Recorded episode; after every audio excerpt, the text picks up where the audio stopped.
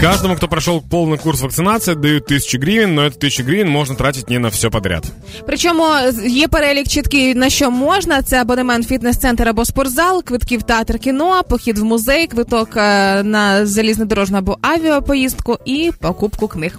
А касательно пенсионеров и тех людей, кому за 60, им разрешили тратить теперь эти деньги еще и в аптеке на медикаменты. Це дуже дивна історія, тому що таке враження, ніби після 60 все, що цікавить людей в цьому віці, це тільки медикаменти і ліки і черги. Ну камон.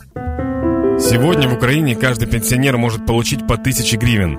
Но сможет ли каждый из них потратить 1000 гривен на действительно необходимые вещи? В то время как тысячи можно потратить на бассейн, спортзал, билеты, Елена Михайловна нуждается в новом бидоне для перегонки самогона. Жительница Кировоградской области не может купить себе бидон вместо абонемента на Кангу Джамп.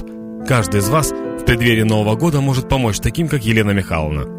Ребзя, если серьезно, можете э, действительно там заглянуть к соседям в гости, если рядом с вами живет пожилой человек, просто узнать, типа, как дела, что-то Новый год надо, и они, по идее, скромные люди. Если скажут, что ничего не надо, но вы так заглянули за дверь и понимаете, что надо, пакет под дверью оставьте, им будет хорошо. Там с какой-то едой, там, приколами, угу. оливьешком купите. Э, просто вы можете чей-то Новый год сделать лучше, об этом помните.